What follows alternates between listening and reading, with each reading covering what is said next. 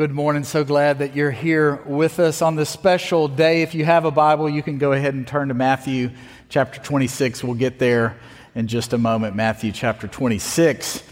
You know, throughout the year here at Calvary, we celebrate two ordinances in our worship services, one of which is baptism.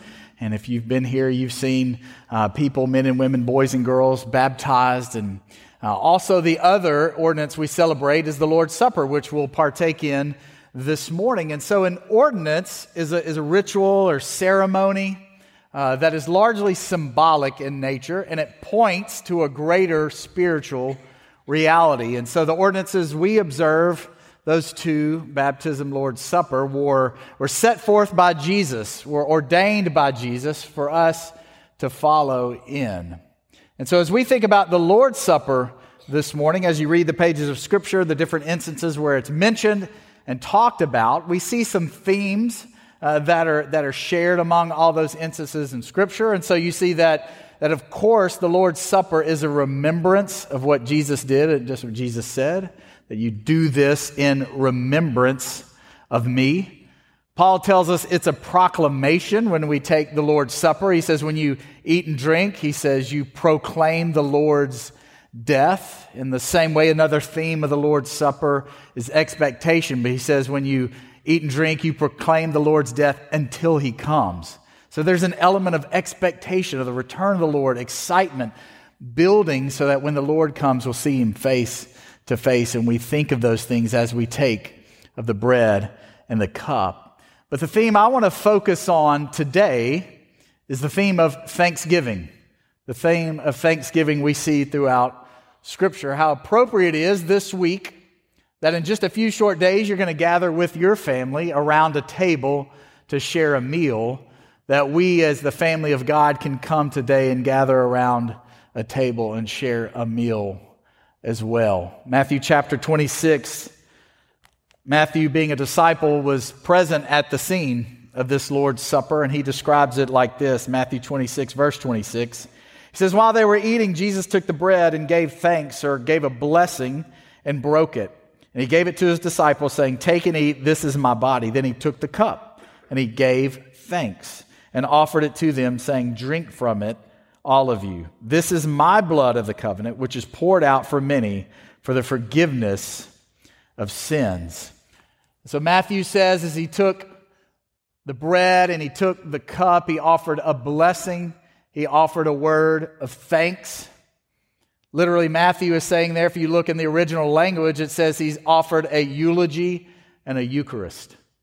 Those words are found in that scripture. We probably are familiar with the word eulogy probably associated in your mind, I know in mine, with a funeral. So, eulogy usually is someone, a relative or friend of the deceased, uh, is there and, and talks about the, the character qualities, the character, the, the good things about that person. And so, eulogy just literally means good word. It's a good word, it's a blessing. And so, Jesus said that, but then he also said there was a Eucharist. And so, when I think about the Eucharist, it's to me in our everyday religious language, it's interchangeable with the Lord's Supper, or maybe use the word communion, Eucharist. When I think of Eucharist, I think of it used interchangeably, maybe in Christian traditions that are more formal, more liturgical, maybe have a slightly different view of what the Lord's Supper is, but at its root, Eucharist, it literally means good grace or good gift. And so when Jesus gives a Eucharist, it's from the from the perspective of a recipient of that good gift, right? So if you receive a good gift, a good grace from God, you are grateful, you are thankful. And so we offer this thanksgiving. And so the question for us to consider as we lead into the, the, this part of the sermon is why did Jesus give thanks? Why did Jesus give thanks for what the disciples were about to partake in? Well, to fully understand that, we have to remember why were they gathered? Why were they there in this upper room in Jerusalem, all together gathered on this particular night? And if you remember, it was during the festival of Passover. So, Passover was a huge annual celebration that the Jewish people would all gather in Jerusalem to celebrate and remember how God had delivered his people from slavery in Egypt. So, they would gather together, they would sing, they would eat, and part of that festival was a Passover meal. So, you would gather with friends or family, And that Passover meal would have certain prescribed elements, and those elements were symbolic. So you would eat a roasted lamb.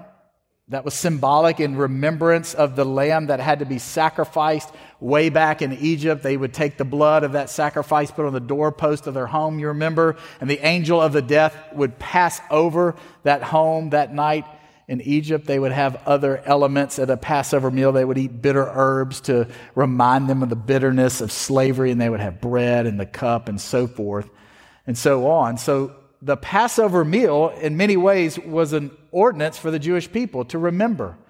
And so Jesus takes what would be highly regarded among the Jews, this Passover meal, and he redefines it for his people. He says the bread, the bread's going to represent his broken body. And the wine, the cup, would represent his blood that would be shed. And so, in that, Jesus gives thanks for what his body and his blood would accomplish for all humanity. And so, for us today, that the Lord's Supper that we're going to partake in in just a little while is an act of Eucharist, an act of thanksgiving for what Jesus accomplished on the cross. And so, in the next few moments, I just want to zero in, focus in on three specific reasons for which we can be thankful for the cross. There, there's a lot of different things the cross accomplished for us, but I want to zero in on three today. And the first one is forgiveness. That we can be thankful as we partake of the Lord's Supper because we have forgiveness. Now, throughout Scripture, if you were to read it, there's a metaphor of our sin and compared to a stain, a stain that's on our soul. You know, I don't know if you've ever had a stain on, on a piece of clothing, maybe a shirt that you just couldn't get out. And I remember one time I had a, had a white golf shirt, and I liked wearing that, that white shirt when I played golf because it kept me cool. And I remember one time uh, I was drinking an orange Powerade uh, there on one of the holes, and I was getting in the cart, and the cart guy that was with me took off, and it kind of spilled down the front of my shirt. You can imagine a white shirt, just little drops of orange down the front. And I knew at that moment, uh oh, this shirt may be done, right? So I got home, tried the bleach, tried OxiClean, I tried everything I could do, but of course, the stain wouldn't come out. The shirt was unwearable, it was unusable. And when we sin, Scripture says there's a stain on our soul that we alone are unable to remove. As much as we may try to do good things, as much as we may try to go to church, read the Bible, and pray, all those things, all of that, our own effort is unable to remove the stain on our soul. And if that stain remains, we are separated from a holy God because God is holy and pure and clean, and that stain keeps us at a distance from Him. And if that stain is not removed, then we'll spend eternity separated from Him in a place called hell, but God has other plans for us. God wants to remove the stain. He says it way back in Isaiah. He says through the prophet Isaiah, he says, Come now, this is God saying, Let us reason together. Let's settle this matter. I know you have stain on, on your soul, but I'm a forgiving God. He says, Says the Lord, though your sins are like scarlet, they shall be white as snow. Though they are red like crimson, they shall become like wool. So, in a very paradoxical way, I guess you could say the blood of Jesus removes our stain. That by coming to Him in humility and repentance and confession, by our faith, when we cry out to Him and ask Him to forgive us, because of what Jesus did for us on the cross, because He shed His blood on our behalf, we can have forgiveness. We can be clean forever. So, as we partake of the bread and the cup today. We can be grateful. We can be thankful that we are forgiven. The stain of the sin that's on our soul, that, that, that was ever present, that reminded us of, of our failure, of our shame, that the blood of Christ removes that. That we are clean. We are forgiven. So we have forgiveness. And the second thing I think we can be thankful for is access. Is access. If you recall in, in Israel's history, uh, there were a couple of building structures in which the presence of God, the very presence of God, came down and dwelt among his people. And this was a huge deal. So, so, back in Moses' day, it was this tabernacle, they called it. It was a structure that they could set up and tear down as they were wandering throughout the wilderness. And then later, they would build a permanent structure in Jerusalem called the temple. Well, in the tabernacle and temple, there was also this inner room called the Holy of Holies. So you had this building, but inside was this special room, this unique room where God's presence would come down and dwell over the, over the mercy seat of the Ark of the Covenant. But not anyone could just go in and be in the presence of God. In fact, only one person could go in there, and that was the high priest. But he could only go in there one time a year. So one person once a year could enter into the full presence of God. That our access to God's presence and being with Him was restricted because of our sin. I know you've probably been there in everyday life. There, there's some level you want to achieve, some place you want to go, some something, some organization, something you want to be a part of, but something holds you back, and that access isn't granted. And you understand the, the depth of that feeling in that moment. Well, our sin, our sin keeps us restricted from access to God. But because of the broken body, because of his shed blood, because he paid the price, Scripture tells us we have full access to the presence of God. Listen to what Paul says in Ephesians chapter 2. He says, For through him, through Christ, what Jesus did on the cross, we both, the both is Jew and Gentile, have access to the Father by one Spirit. That no longer do we have to go through a person, the high priest, to enter access into God's presence. That because of what Jesus did, you and I can go fully into the presence of God. Think about how big of a deal that is. That men and women throughout the ages longed to be in the presence of God there in the Holy of Holies, but they were unable to because of their sin, because their sin could not be adequately atoned for by animals in the sacrifice there. But when Jesus dies on the cross, we, we sang it a minute ago. He cried out, It is finished. That everything that was required for access into God's presence was done. The penalty had been paid. Your sin was atoned for. That we have full access, you and I, no mediator, to go before a holy God because of what Jesus did. But moreover, look what the writer of Hebrews says Hebrews 4 16. He says, Let us then, since we have access, let's approach God's throne of grace with confidence so that we may receive mercy and find grace to help us in our time of need. So not only do we have access, not only can we go into the presence of God at any time, whether it's here at church, whether it's in your car, whether it's at home or at work, we can always go into the presence of God of what Jesus did for us. But not only can we go in there, we can go with confidence.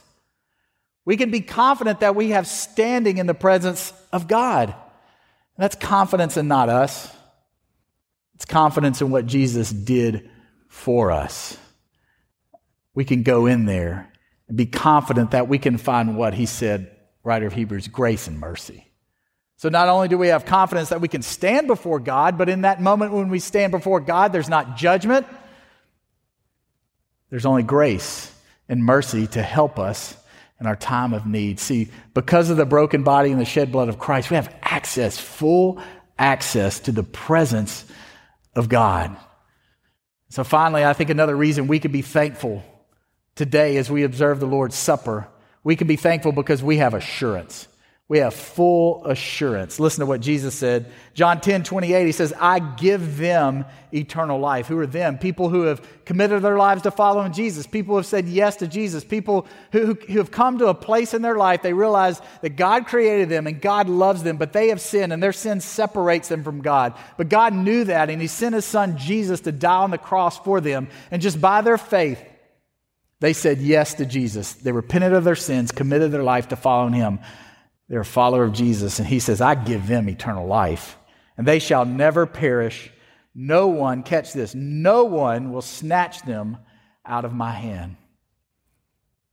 And so the, the broken body and the shed blood of Christ on the cross gives us assurance that once we are His, we are His forever. That no matter what I've done or what I will do will separate me, what does Paul say, from the love of God that is in Christ Jesus our Lord. Paul says earlier in that chapter in Romans 8, therefore there is no condemnation for those who are in Christ. That no matter what I do, when I stand before God, if I am in Christ, that all I receive from Him is grace and not condemnation. There's no condemnation when I stand before God as a follower. That all I receive is grace. And the shed blood of Christ the broken body of Christ give me that, gives me that assurance that I'm not separated from Him, that all I receive is grace. Do you have that assurance today? Do you have that assurance That no matter what happens in your life, maybe you're going through tough times, do you have the assurance that God is always with you, that nothing can separate you? Even when you're in sin and you start drifting away, do you, do you have the assurance that God still loves you because his love is based on what Christ did, not on what you have done? Do you have that assurance? The cross gives us that assurance. So today, as we come and we partake of the elements here in just a moment, it is a Eucharist. It's an act of thanksgiving unto God for the forgiveness He gives us in His name, that we are, are free, we are clean from all the shame and the guilt that our sin brings into our lives, that we have access, full access with confidence into the presence of God, and that we have assurance from God because of what Jesus did. We have assurance that He's always with us. He's always with us. So today, as we partake of this here at Calvary, we open the Lord's Supper up to anyone, regardless if you're a member or not, but we, we open up to anyone who is a born again follower of Jesus. That once again, you, you've come to that place, you've repented of your sins, you've committed your life to Christ. And so if you have done that, we welcome you to participate. Maybe some of you in this room today, you've not done that. Maybe you've been at church, maybe you understand some things about God, but you've never nailed it down. You've never said yes to Jesus. Today, you can do that. Uh, see the Lord's Supper as an invitation to you to receive that. But if that's not something you've done, and maybe you're you'd say, maybe I'm not ready at this time to do that, and you would not consider yourself a follower of Jesus, we would ask that you would just sit this one out. But as we come to the table today to take of the bread and the cup, here's what Paul says in 1 Corinthians 11 28 29. He says this Everyone ought to examine themselves before they eat of the bread and drink from the cup. For those who eat and drink without discerning the body of Christ eat and drink judgment on themselves. Listen, Paul, here's what Paul is saying. Paul's not saying we have to be perfect to partake the Lord's Supper. Paul's not saying we have to have it all together. But I think what Paul is saying is that we have to be reverent. And we have to understand what the body and blood, what they mean, what they mean for us. And so we just want to give you a time of reflection right now, a time to, as Paul would say, examine ourselves, to, a time maybe just to focus and on what the body and blood of Christ means. And so maybe for you that may mean in many ways giving thanks of what God has done for you. Maybe it's repenting of sin.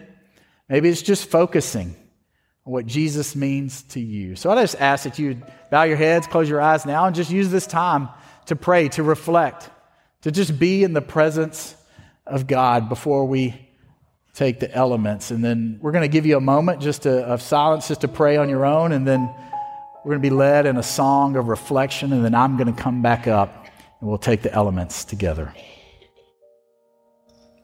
Pray with me. Father, we thank you for your broken body and your shed blood. And as the words of the song we just heard said, that, Father, you died for us, but we know you're placed in a grave, and three days later, you're raised back to life. And now you are seated at the right hand of the Father, ruling and reigning from heaven. And so, God, we come to you. God, may this Lord's Supper be an act of recommitment to you. That we'll follow you, whatever you say, wherever you lead us. May that be our hearts. In Christ's name. Amen.